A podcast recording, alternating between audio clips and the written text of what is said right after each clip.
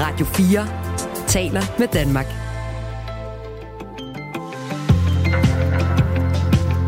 Velkommen til Radio 4 morgen.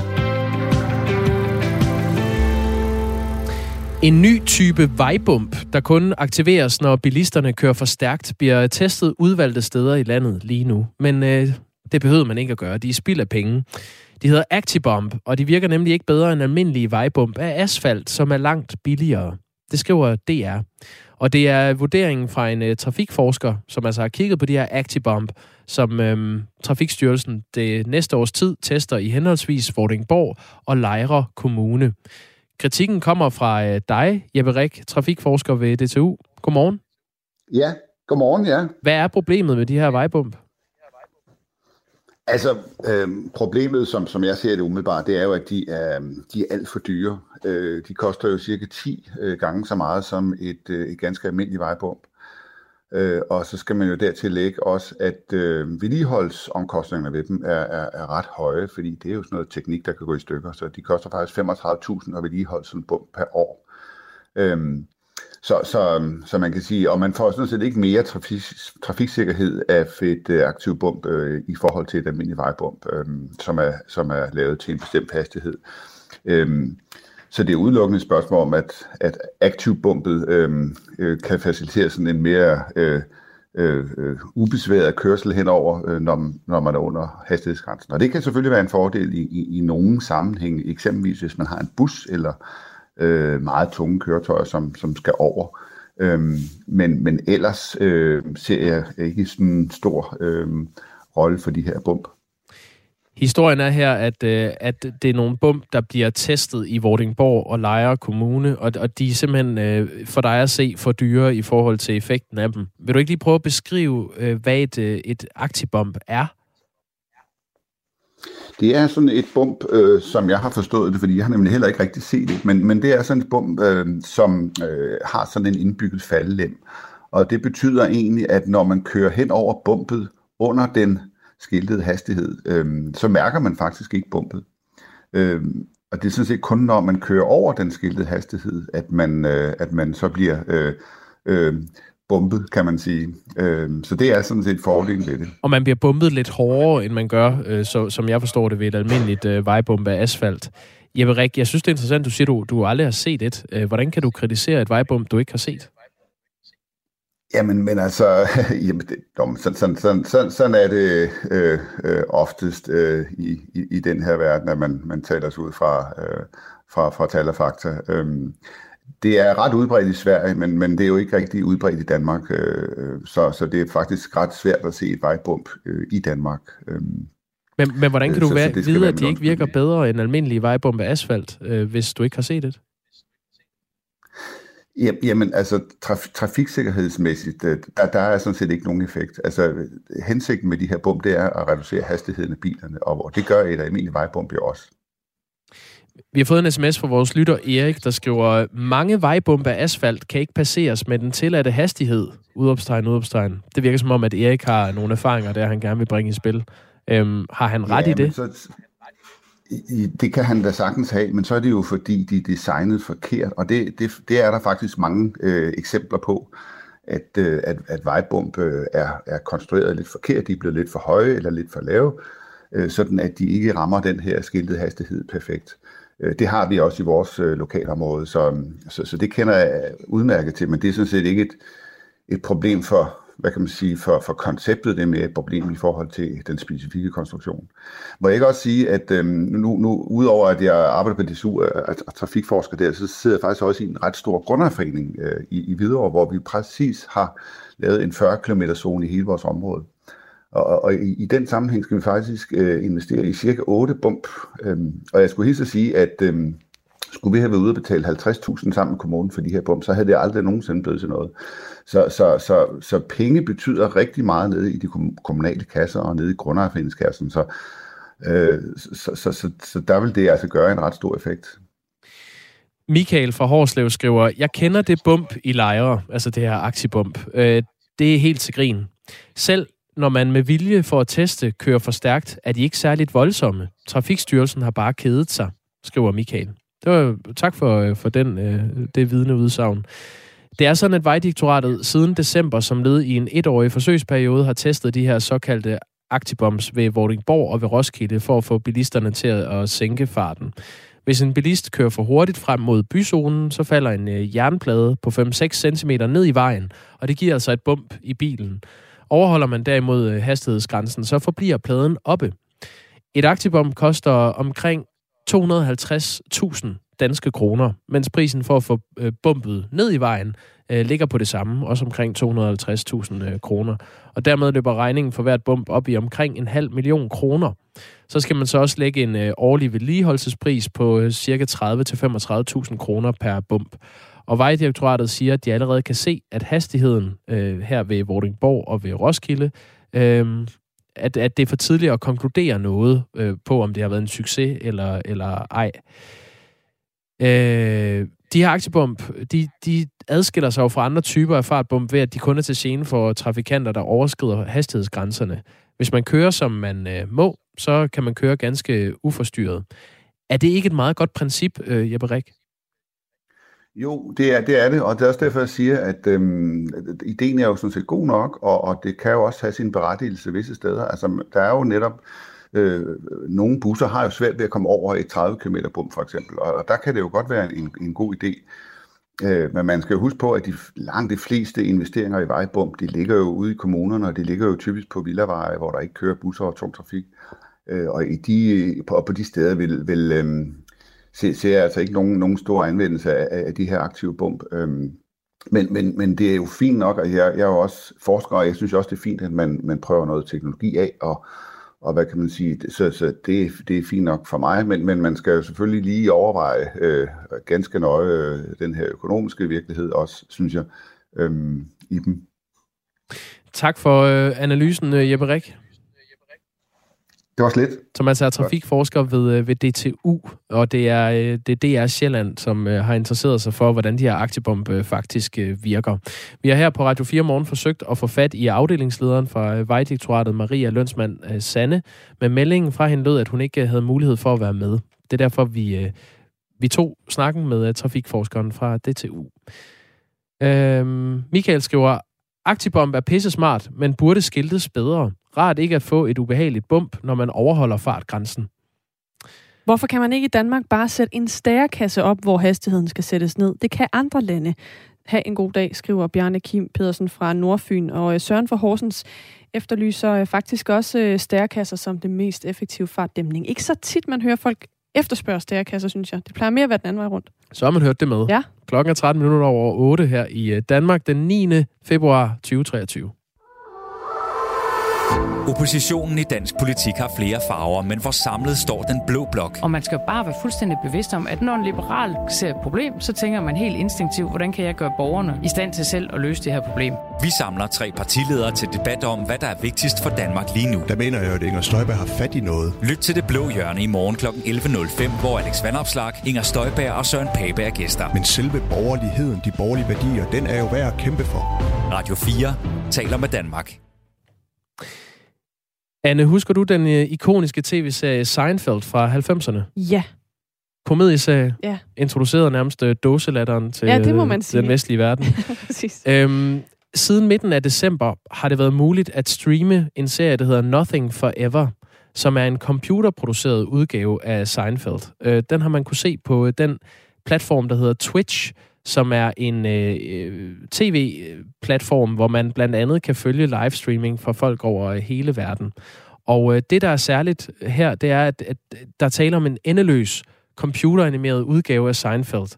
Det lavede noget, der hedder Mismatch øh, Art, som er øh, en amerikansk virksomhed. Og de har produceret Nothing Forever som en parodi på øh, den populære sitcom øh, Seinfeld i meget lavt opløselig øh, retroformat. Okay. Meget grynet. Ja. Øhm, det, der så er helt specielt ved Nothing Forever, det er, at den bliver ikke skrevet af mennesker. Den bliver lavet af en kunstig intelligens. Nej, robotterne kommer. Ja, de er her allerede. Ja. OpenAI's GPT, øh, som i øvrigt også ligger bag den omdiskuterede chatbot ChatGPT, øh, der allerede har nået 100 millioner brugere efter lanceringen for, for to måneder siden. Det, det er den intelligens, der ligger og øh, hele tiden skriver nye afsnit af Nothing Forever som er en parodi på Seinfeld. Og kan blive ved med det i en uendelighed, eller hvad? Det kunne de måske nok, hvis ikke øh, computeren var kommet til at lave en fejl. Nej. Øhm, jeg tror lige, vi skal høre, hvordan det tager sig ud, for at man lige forstår det her. Det, det er uh, The Guardian, den britiske avis, har kaldt det for et bizart eksperiment, og det vil jeg give dem ret i. Jeg har siddet og kigget lidt på det her til morgen. Det, det lyder sådan her. Hey Kapler, you ever seen one of those electric scooters before? I hear they're a real blast to ride. No way. I would never go near one of those things. Too dangerous. Oh, come on. I'm sure it's not that bad. No, you don't understand. Det forsinkelse You på see, the other day I was walking down the street when I saw one of those scooters headed straight for me. Ja, og det fortsætter bare. Den, øh, den har en, øh, en løsgående fantasi, den her øh, kunstig intelligens. Det er jo sådan, øh, det lyder jo som, når folk, der ikke kan spille skuespil, læser op af et manuskript. Ja. Sådan helt, helt sådan uden øh, nogen følelse på nogen måde stemmen. Ja, Helt det er, det er som at, at lade øh, frøken Klokken øh, Ja, læse et manuskript faktisk. op. Ja. Øh, det er jo sådan, at Seinfeld beskæftiger sig med øh, de fire venner, Jerry, George, Elaine og Kramer i 1990'ernes New York. Og den er skabt af Larry David, øh, komikeren, og Jerry Seinfeld, som også er komiker. Den havde ni sæsoner bag sig og var en, øh, en af de mest øh, sete komedieserier øh, i 90'erne. Det den her øh, Nothing Forever-serie så gør, det er, at den lader de øh, animerede karakterer Fred, Larry, Yvonne og Cackler øh, øh, gå igennem øh, hverdagens trivialiteter, og der sker ikke rigtig noget.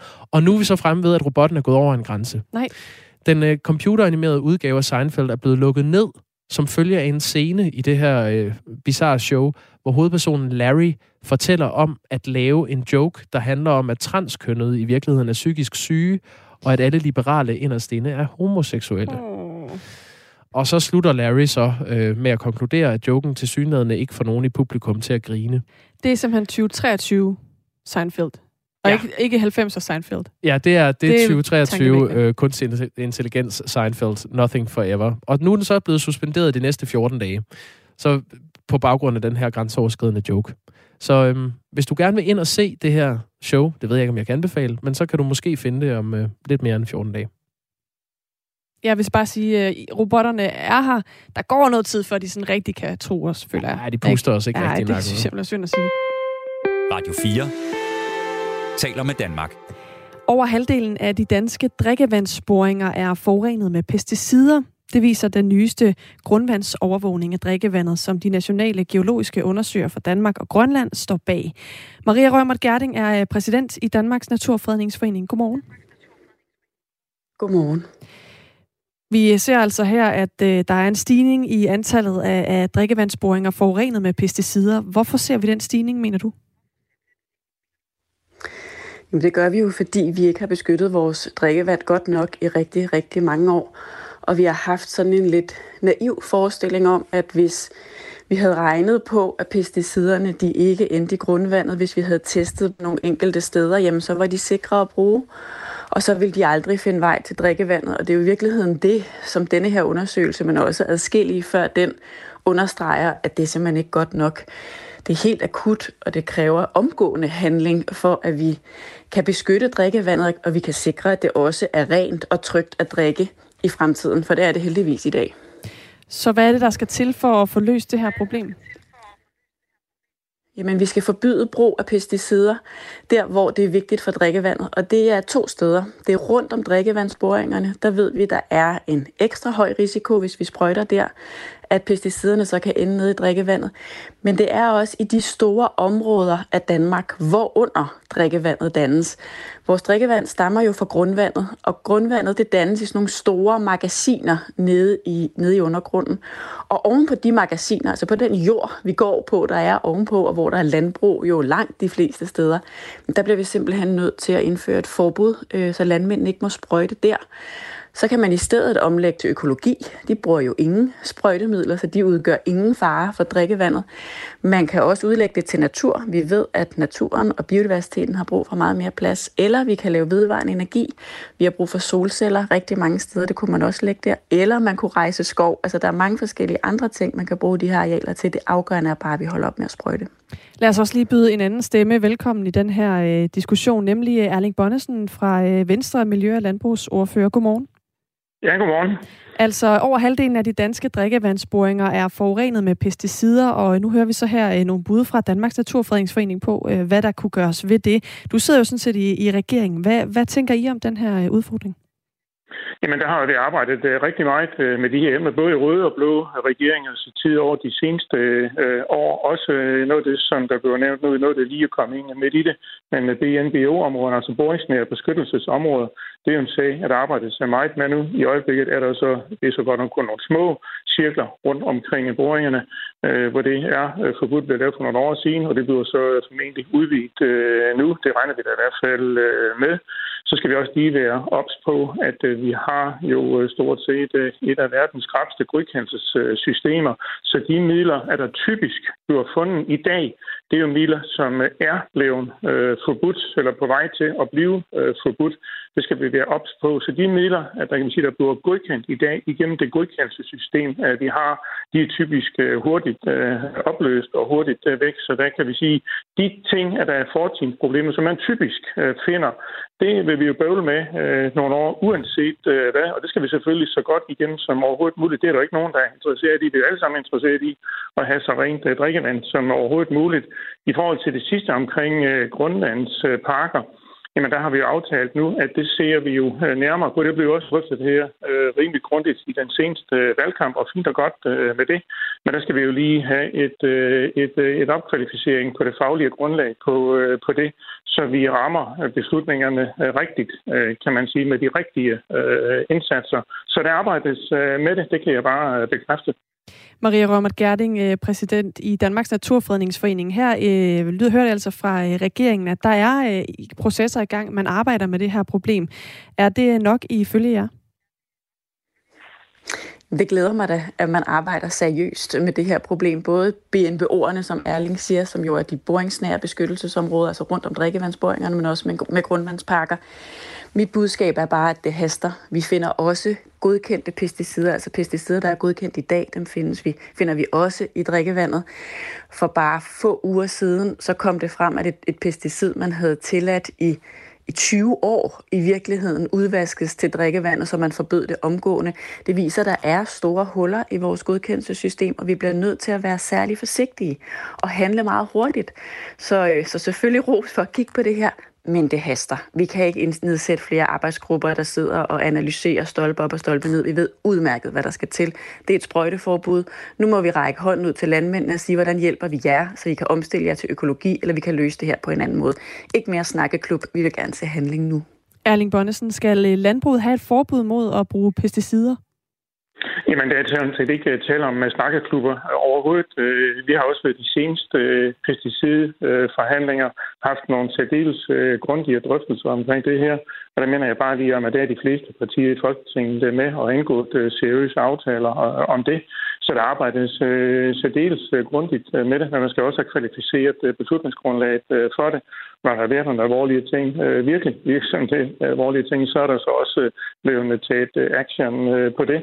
Øh, og det er en dagsorden, øh, der ikke bare hverken bliver parkeret eller er øh, parkeret, fordi vi skal alle sammen arbejde seriøst og grundigt med at sikre det her rene drikkevand. Og de steder, hvor der også nu, der er udtaget lavbundsord, vi har omtalt det her BNBO, mm. og vi arbejder også med at få kvalificeret, øh, hvor man, siger, analyserne, beslutningsgrundlaget men, øh, for men, pakker, så vi, der arbejdes med det, og det er fint nok, at øh, at man også for eksempel fra øh, Naturforeningsforeningen øh, presser på øh, for det. Jeg kan så også bare bekræfte, det må man så også bare lige øh, lytte bare en anelse til, at vi arbejder altså seriøst med det. Og så den del af det, der er fortidens sønder, det er klart, det, det, det, kan, det kan vi jo ikke bare lige få til at gå væk i morgen. Erling Bonnesen, jeg ved, at, at jeg skal slippe dig lige om et minuts tid, fordi du skal videre til noget andet. Så jeg skal bare lige have et klart svar her til sidst. Det er sådan set et ja-nej. Skal landbruget have et forbud mod at bruge pesticider?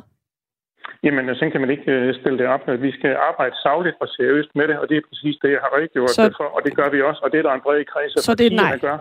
Det, jeg har lige svaret uh, nu, at det kan man ikke bare besvare. At, uh, ja eller nej. Måden at, arbejde, måden at arbejde på, det er det, som jeg lige har redegjort for.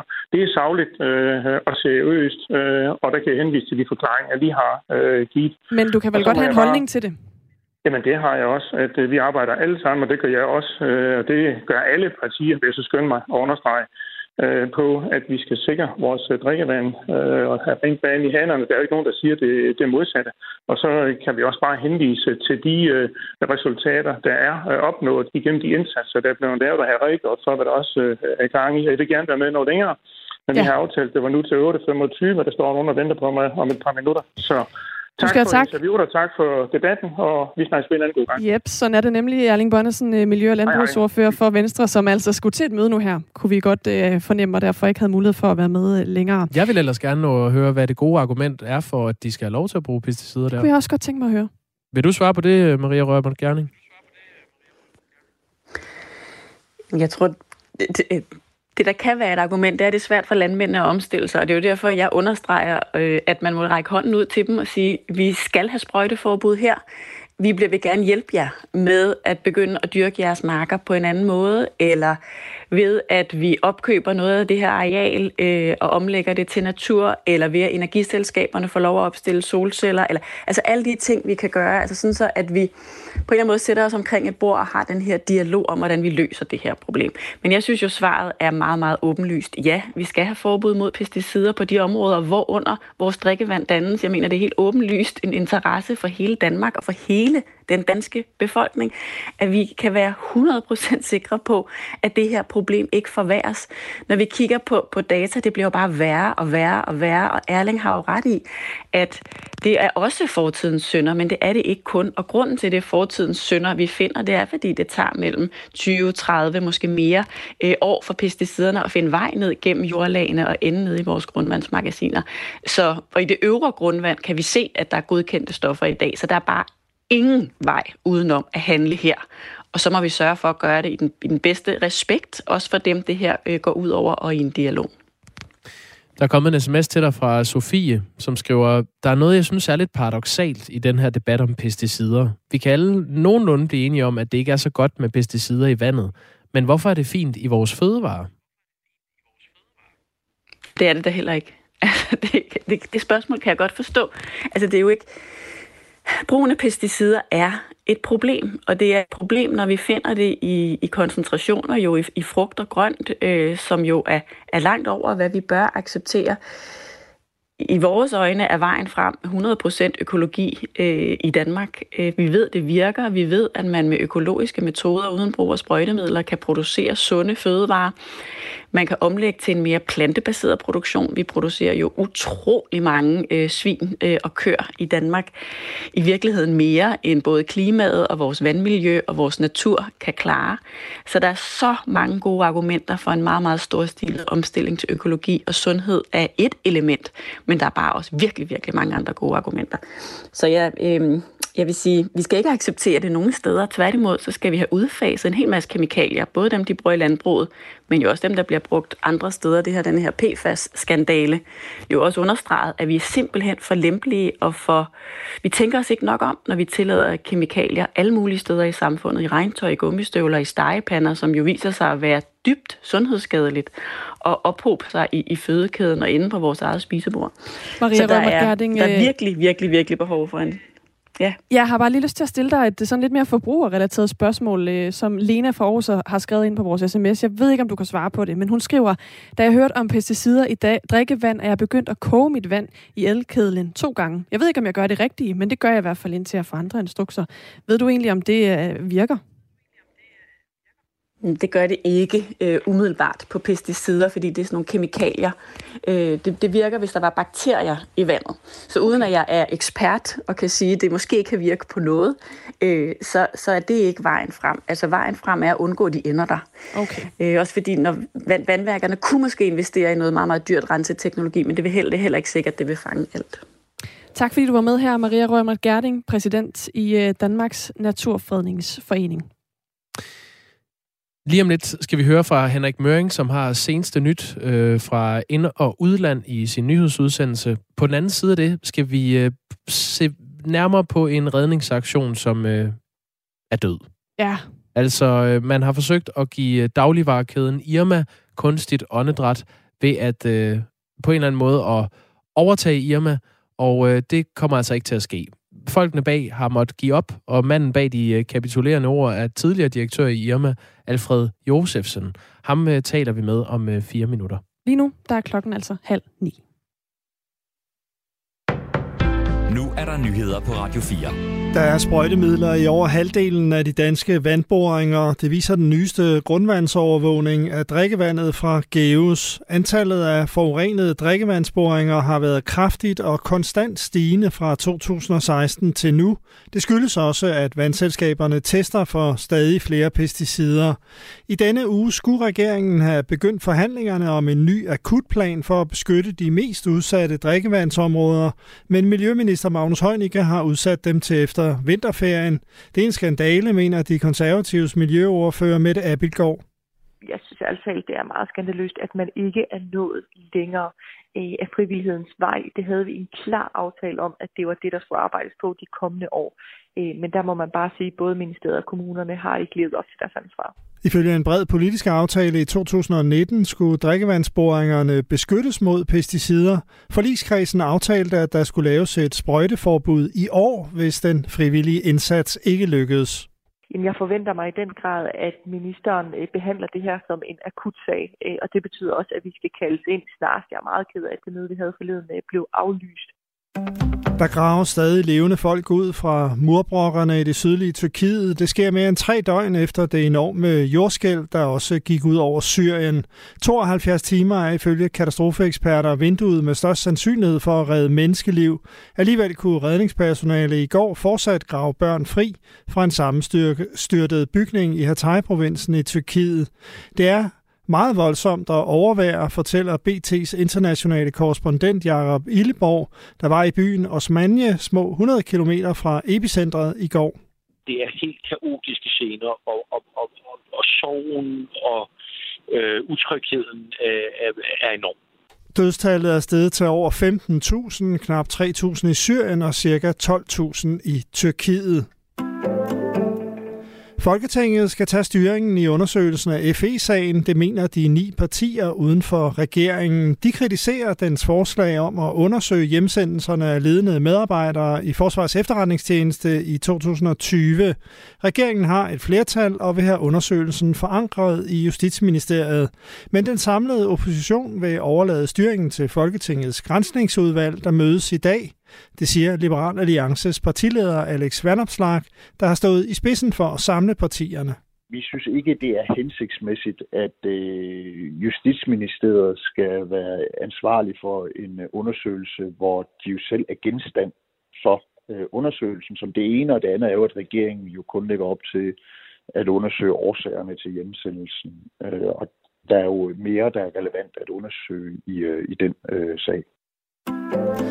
Ganske få kampfly fra Vesten kan gøre en forskel for Ukraine i krigen mod Rusland. Det siger analytiker ved Forsvarsakademiet Anders Puk Nielsen til TV2 i forbindelse med, at Ukraines præsident i dag vendte sig at besøge Bruxelles med et ønske om kampfly. Det ukrainske flyvåben i dag består formentlig af under 50 fly, og hvis de kunne få en 20-30 stykker, jamen altså det ville jo være et substantielt bidrag øh, til deres flyvåben. Præsident Volodymyr Zelensky skal mødes med EU, og han håber at få kampfly, blandt andet fordi Ukraines luftvåben er trængt, siger Anders Puk. Hvis de skal kunne ture og løbe en risiko med de fly, de har allerede, altså bruge dem øh, ved frontlinjen, så er de nødt til at vide, at der er nye på vej. Øh, fordi ellers så stille og roligt, så er vi ved at afskaffe det ukrainske flyvåben. Mest skyde, men mulighed for både lidt sol, men også en by 2-7 grader og lidt til frisk vind fra sydvest. I aften og i nat enkelte byer, der kan være med slud. Du lytter til Radio 4 morgen. Husk, du kan skrive en sms til os på 1424. Blasfemiparagrafen skal genindføres, og så skal grundloven i øvrigt også skrives om. Sådan lyder et radikalt forslag fra Isat Sentyrk, som er øh, viceborgmester i Høje Tostrup Kommune for Radikale Venstre. Det er noget, han har sagt til Berlingske. Og baggrunden for det her forslag er øh, naturligvis Rasmus Paludans øh, koranafbrændinger foran den tyrkiske ambassade i både Danmark og i øh, Sverige. Vi taler med Isat Sentyrk om øh, ideen, han har om at genindføre blasfemiparagrafen øh, klokken kvart i ni, altså om 10 minutter. Og øh, du må allerede nu gerne finde din telefon frem og skrive ind på 1424. Er der en, øh, en vis ræson i det? Er det en god idé at genindføre blasfemiparagrafen i Danmark? 1424 er nummeret. Her i studiet er øh, Anne Philipsen og Jakob øh, Grosen klar til dagens sidste 25 minutter af Radio 4 Morgen. Du lytter til Radio 4 Morgen. Den redningsaktion, som øh, blev sat i gang for at redde dagligvarekæden Irma, den bliver nu opgivet. Vi må give op, lyder det simpelthen i en pressemeddelelse. Og manden bag ordene, det er dig, Alfred Josefsen. Godmorgen. Godmorgen. Tidligere direktør i Irma. Det er øh, omkring en uge siden, at du stod frem og bød dig til som ny bestyrelsesformand i et Irma, der blev drevet videre af nye investorer. Hvorfor øh, hejser du så det hvide flag nu? Jamen, det gør jeg desværre øh, øh, på den baggrund, at øh, det sådan set ikke har været muligt øh, for mig at få oplyst, hvad øh, virksomheden øh, skulle sælges for. Øh, det havde jeg jo selvfølgelig bedt øh, Coops øh, direktion om, sådan at jeg kunne gå videre i alle de kontakter, og alle den positive interesse, der har været omkring den her sag. Og det har man så ikke, ikke syntes, at man ville, øh, og det kan vi komme tilbage til. Men inden da vil jeg selvfølgelig gerne sige, at der har været enormt øh, kundeinteresse for den her sag. Det er helt vildt, så mange, der gerne vil hjælpe til at arbejde gratis, og det er helt vildt, så mange, der gerne øh, vil købe en folkeaktie det er klart, at, øh, at øh, tiden øh, var på en form, der gjorde, at det ville være umuligt at nå at organisere det hele som sådan et folkeopkøb, fordi det hele skulle gå så stærkt. Så derfor var det nødvendigt at se efter, efter nogle meget store investorer, og der har været fin interesse omkring det. Men det første spørgsmål, de har stillet, det har selvfølgelig været, ja, men hvad er prisen på øh, virksomheden? Men det lyder jo som om, der har været øh, rigtig mange ting, der pegede i retning af, at det var en øh, god øh, sandsynlighed for, at det her det kunne være en mulighed. Så er det ikke lidt tidligt så at øh, kaste håndklædet i ringen? Jamen, jeg kan da godt sige, sagtens sige, at der har været køberinteresse. Men når der ikke har været sælgerinteresse, øh, så må man jo også sige, at, øh, at så kommer man jo ingen steder i det. Og, øh, og jeg har da fuld respekt for, at øh, Coop ejer det aktiv, som Irma er, og, øh, og de har truffet den her beslutning, og det kan man da kun have respekt for, at de står fast på det. Øh, det, er deres, det er deres naturlige ret som sådan. Jeg havde forestillet mig, at der ville have været en dør åben, eller i hvert fald en dør på klem, til at kunne være gået videre i nogle af de sonderinger og overvejelser, som, som jeg jo synes op til udmeldingen den 31. januar ikke har været undersøgt tilstrækkeligt meget. Og jeg synes jo også, at den her uge har vist, at der ude omkring er stor interesse, men der er jo ikke nogen, som køber øh, en virksomhed øh, med bind for øjnene og siger, at her er der et, et vist antal mange millioner på den. Øh, det er helt indlysende. Du øh, har været direktør for Irma fra 1999 til 2012, og så har du øh, siden november kendt til den her beslutning om, at landets Irma-butikker altså lukker. Og siden har du så også samarbejdet med kædens nuværende direktør Jan Larsen om at forsøge at forhindre det. Nu siger du, at øh, Coop ikke vil give jer en salgspris. Hvad har I sådan øh, aktivt gjort for at få, øh, få den her salgspris, og, og, og hvad har så været meldingen?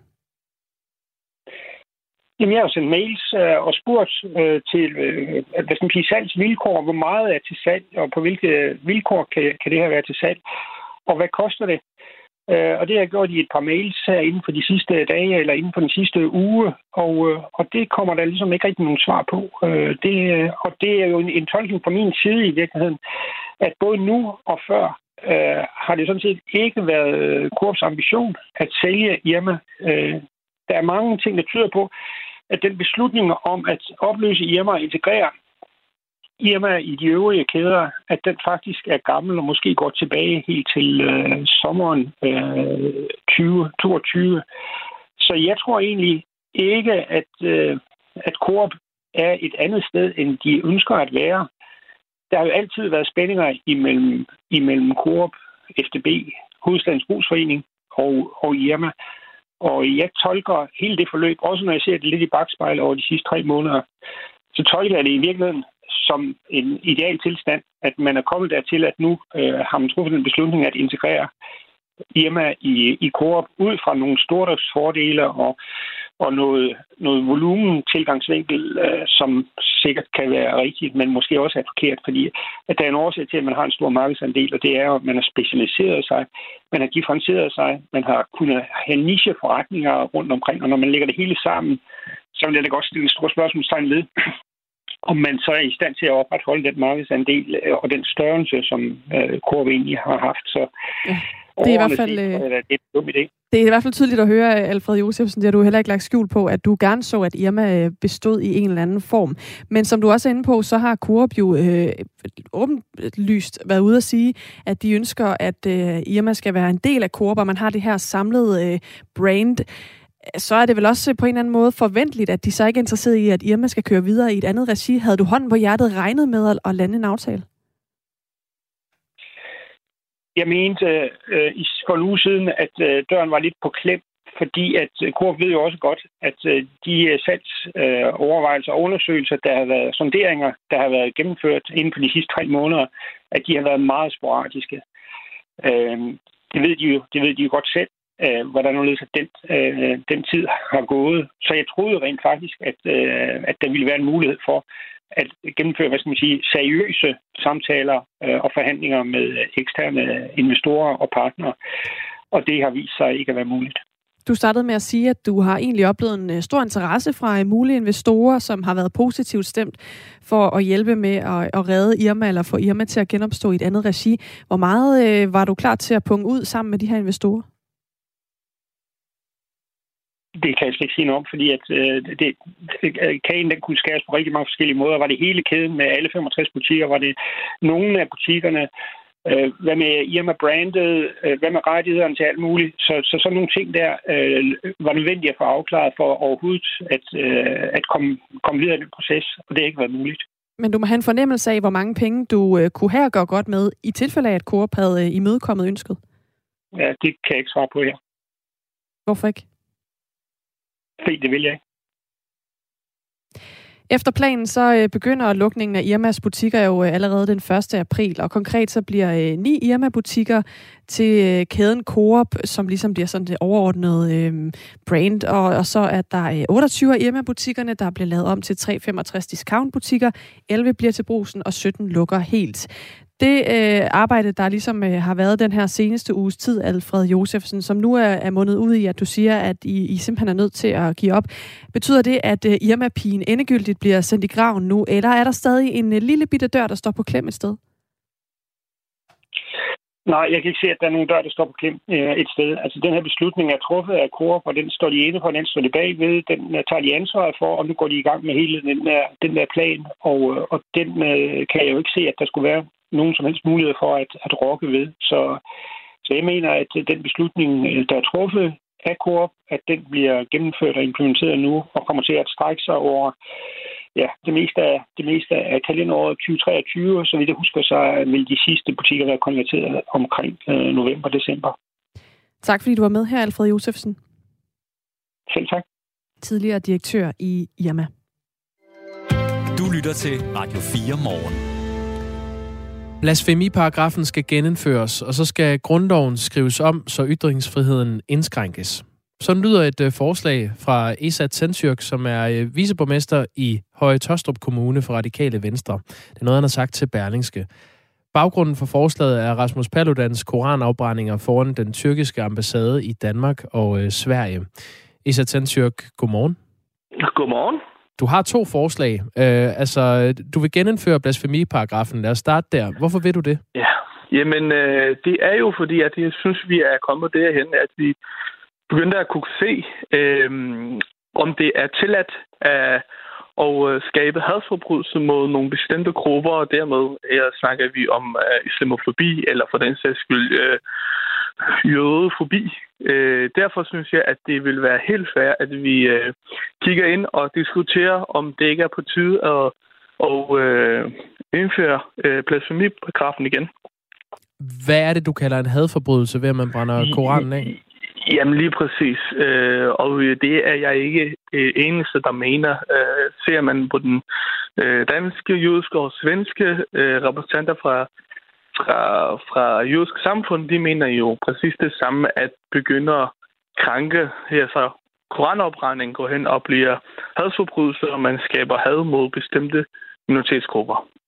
Derfor vil det så min tilfælde, eller min synspunkt være, at det er oplagt, at man så øh, genindfører blasfemiparagrafen. Altså en hadforbrydelse er jo en øh, forbrydelse øh, øh, begået mod et menneske øh, på grund af had. Hvorfor øh, sidestiller du det med at brænde en øh, bog af? Jamen, at man går hen og gør det til, at man øh, skaber splittelse øh, nogle, øh, imod bestemte grupper, og øh, det er så min fortolkning, at det kan gå hen og blive, øh, hvis man gang på gang tillader, at man krænker nogle bestemte minoritetsgrupper. Blasfemiparagrafen her blev afskaffet i Danmark i 2017. Øh, Den lød ja. dengang, den, der offentligt driver spot med eller forhåner noget her i landet lovligt bestående religionssamfunds troslærdomme eller gudstyrkelse, straffes med bøde eller fængsel indtil fire måneder. Ja. Øhm, Isat Sensyrk, øh, mener du også, at det her det skal gælde for en uh, tegner, der tegner Mohammed, for eksempel? Uh, nej, ikke på den måde, uh, fordi så går vi, fordi jeg er helt med på, at uh, vi har ytringsfrihed, og, uh, og, og det er jeg så også rigtig stolt og glad for. Uh, det, det, det skal ikke forstås på den måde. Og jeg har det også sådan, at uh, man skal prøve begynde at kigge på, hvad formålet er det, man gør. Og, øh, og der kan ingen nærmest fortælle os, når Paludan gang på gang gør det, fordi jeg, jeg kan ikke se, øh, hvor en øh, religionkritiker, øh, hvis han begynder at kritisere religioner, det skal han tillade sig til. Altså, eller det skal han selvfølgelig gøre. Øh, det er jo to forskellige ting øh, i min optik, øh, at man vælger at kritisere religion, frem for at man begynder at Ja, øh, afbrænde øh, Koranen, fordi der synes jeg ikke, at det er kritiseret. Der, der, der, der går man hen og øh, jamen, nærmest øh, splitter et, et bestemt gruppe eller et bestemt samfund øh, fra hinanden. Hvorfor er det, at, øh, at man ikke som øh, muslim skal være ligeglad med det? Så har Paludan jo ikke rigtig en, en grund til at blive ved. Ja, det har jeg heller ikke sagt. Selvfølgelig skal, skal, skal muslimer, danske muslimer, eller generelt muslimer i, i verden også være god til at ignorere ham. Øh, og det synes jeg også, at danske muslimer, øh, hvis vi kigger tilbage fra 18, har overordnet set været rigtig god til at ignorere ham. Øh, det er bare først nu, hvor det er gået hen og have nogle... Jeg synes, hans... Øh, altså, da han startede med det, så kunne man godt se, okay, det var måske for, det var hans parti øh, interesse, han, han gjorde det. Øh, hans dagsorden kunne man godt gætte sig frem til det. Men nu, hvor der er rigtig mange ting, så synes jeg, at der er øh, alt for mange ting, man skal kigge på. Her kan man jo også begynde at sige, jamen, hvor, hvorfor har han behov for at, som jeg skrev i opslaget, at begynde at gamble med Sveriges deltagelse. Jeg synes, der er, det er også begyndt at gå ud over danskernes øh, sikkerhed. Men, men er det ikke, undskyld, men er det ikke Erdogans ja. Øh, skyld, i virkeligheden. Det er Erdogan, der bruger øh, det, at Paludan brænder koraner af til at sige, så vil vi ikke have øh, Sverige med i NATO. Øh, det vil nogen sikkert mene, men det jeg forholder mig til som en dansk politiker, det er, når en dansk statsborg går hen og, øh, og gør, det, gør livet surt for, for, for, for Sverige, og ikke mindst for danskere, der er i udlandet ved at skabe øh, usikkerhed øh, og utryghed øh, og her tænker jeg faktisk Udenrigsministeriets øh, advarsel mod danskere i Tyrkiet, hvor de advarer, at de skal holde sig væk fra uroligheder. Og der synes jeg, der synes jeg, at de skal, øh, at, at man godt kan tillade sig at gå ind og sige, okay, er der nogle andre øh, forholdsting, hvor man skal kigge på, øh, hvis nu at øh, situationen går hen og, og kan skabe utryghed hos nogle andre. Men er det Rasmus Paludan, der, der skaber utryghed ved at brænde bogen af, eller er det dem, der reagerer med vold på, at der bliver brændt bog af, der, der er problemet? Jamen altså, dem, der yder vold, er jo selvfølgelig øh, skyldige i sig selv, men jeg synes ikke, man skal øh, øh, undervurderer Rasmus, øh, Rasmus Paludans øh, ansvar her, og det synes jeg, at vi er begyndt at nærmest... Øh, altså, for, formålet med det hele for min skyld er, det er, at vi skal kunne tørre at kunne diskutere, om der også er nogle andre hensyn, vi skal tage, og ikke at begynde at sætte øh, spørgsmålstegn ved selve ytringsfrihed. Men, men er det ikke netop det, du gør her, øh, øh Isat Tensjørg? Altså, i virkeligheden, så, så vil du også gerne have, at vi øh, omskriver grundloven. Det er jo en anden del af dit forslag. At, øh, at ytringsfriheden skal indskrænkes.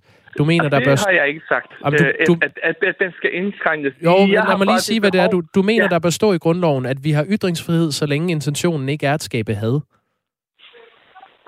Ja. Hvem, hvem skal definere, øh, Og- hvad der er og- hadfuldt? Og, og, og det skal jeg som individ selvfølgelig ikke gøre. Øh, men der har der, der vil jeg faktisk lande mig, øh, lande mig mod menneskerettighedens øh, øh, konvention, artikel 10, hvor man også nævner, at man ikke kan øh, bruge ytringsfrihed øh, som en argument øh, mod at skabe islamofobi eller homofobi på den sags skyld. Men hvem er det, der skal definere, hvad det er i en ytring, der skaber had? Jamen, det skal jeg som individ ikke, eller politiker, men det, der skal vi have nogle øh, myndigheder ind over, og om, om det så skal være gennem grundloven eller domstolen, er jeg ikke ekspert nok til at kunne se. Men jeg har det bare sådan, at der, der burde også øh, andre hensyn skal også kunne fylde. Her er tale om, at, øh, at, at øh, formålet hvis det er, at man skaber øh, had mod en bestemte grupper. Det synes jeg også er vigtigt, eller gamble med sikkerheden. Dengang man afskaffede blasfemiparagrafen, var det jo øh, for at få en mere fri og fordomsfri øh, diskussion om religioner. Altså at, at øh, religiøse tankesæt, ligesom alle andre tankesæt, skal ja. kunne øh, udsættes for kritik. Ja. Vil du gøre op med det? Nej, nej, nej. Øh, det vil jo være ligesom at påstå, at vi ikke havde ytringsfrihed, indtil vi har fjernet blasfemiparagrafen. Og det havde vi jo. Og det er jo lidt det, jeg øh, lænder mig tilbage til og siger, ved du hvad, lad os kigge tilbage, om det ikke er fair, at vi beskytter nogle minoritetsgrupper mod at skabe hadsforbrydelse øh, eller krænke dem. Øh, og man kan jo sagtens være øh, kritiker mod religion, uden at skulle skabe had eller for, hadforbrydelse. Eller splittelse for den sags skyld. Men en hadforbrydelse, er det, er det ikke et, øh, et overgreb mod et menneske? Men er det ikke det, når man begynder at krænke min frihed til at kunne tro på det, jeg tror på? Hvem krænker Eller din frihed til at tro på det, du tror på? Jamen, jeg vil da mene, at det er en krænkelse, hvis nu en bestemt øh, gruppe af samfund begynder at have en bestemt syn mod mig, fordi at jeg har det. Og det er jo lidt en, øh, vil jeg så sige, at øh, en tendens, hvis man begynder at tillade sig. Og, og det er jo ikke noget, jeg øh, alene påstår. Det er også noget, det jødiske samfund påpeger, når det går ud og øh, giver en fælles udmelding, at, at det med koranafbrænding, det øh, skaber had. Men i, et- i et demokrati er man vel øh, uenig om nogle ting i, øh, i befolkningen, og dermed så skal man stadig man skal have friheden til at tro på, hvad man vil, og man skal have friheden til at kritisere, hvad man vil. Ja. Hvad er Men problemet man i kan, det? vel også, men man kan vel også kritisere, uden at kunne brænde noget. Det, det er jo lidt det, jeg peger på. Jeg synes, for der er øh, for mange ting på spil lige nu til at kunne sige. Øh, det er jo ligesom, altså, jeg synes, tiden er der, øh, nu hvor vi kan tillade os at kritisere julekalenderen, øh, så synes jeg også, at det er helt fair, at man kan øh, kigge mod andre elementer, der også krænker andre. Altså, taler du her om den der Pyrus julekalender? Lige præcis. Altså, Hvad har det med det at gøre? Jamen, jeg synes, øh, tiden er der, hvor vi er begyndt at kunne være kigge lidt mere ind af, om der er nogle andre ting, hvor vi kan, om vi øh, har været lidt for hårde mod hinanden. Og det synes jeg, at øh, lige den del med koranafbrænding og sådan noget også, kan være en del af den diskussion. Tænketanken Justitia øh, lavede på et tidspunkt en, øh, en gennemgang af, hvad, hvad blasfemiparagrafen øh, ville øh, kunne indeholde, og hvad der ville blive, kunne blive dømt øh, ved, ved en retssag for den paragraf. Og, og der var argumentet, at øh, selvom blasfemiparagrafen var gældende, så kunne man sådan set stadig gå øh, ned foran den tyrkiske ambassade og demonstrere med Mohammed-tegninger, for eksempel. Vil, ja. vil det øh, være okay med dig? Mm, ja, fordi det er jo noget helt andet diskussion, synes jeg. Altså, ind, inderst inde vil jeg jo ikke bryde mig om det, men det, jeg synes ikke, det går ud over loven, hvis man kan sige det på den måde. Ikke? Så det, det er ikke Mohammed-tegninger, men det, det er den konkrete handling, at man brænder en koran, som, øh, som Ja, du mener men skal ulovliggøres. der, der, der, der synes jeg, at man skal kigge på den overordnede formål. Fordi jeg har det sådan, selvfølgelig skal man have lov til at kritisere religion, som man vil. Men så længe man går, ikke går hen og... Altså, jeg kan give den eksempel, som jeg også øh, gav forleden, at fordi man, øh, en lille dreng i klassen kan, har, kan drille den, den anden, betyder det ikke, at han skal have lov til det. Og det er jo lidt det, jeg synes, vi er ude i her. At øh, fordi man kan, øh, man, man kan bruge ytrings, ytringsfrihed, betyder ikke, at man skal gøre det. Og så lige i tilfælde med Rasmus Paludan, jeg synes jeg, der er rigtig mange forskellige elementer, der er på spil her. Og der burde man kunne sige, okay Rasmus, nu kan vi ikke rigtig øh, sikre os, at det du gør skaber fred. Og dermed burde du måske ikke lige få lov til at gøre det lige den dag, lige foran den tyrkiske ambassade. Isatan Tyrk, vi får en del sms'er, mens vi uh, taler med dig på, ja. på 1424 her. Vi tager ja. lige et par stykker.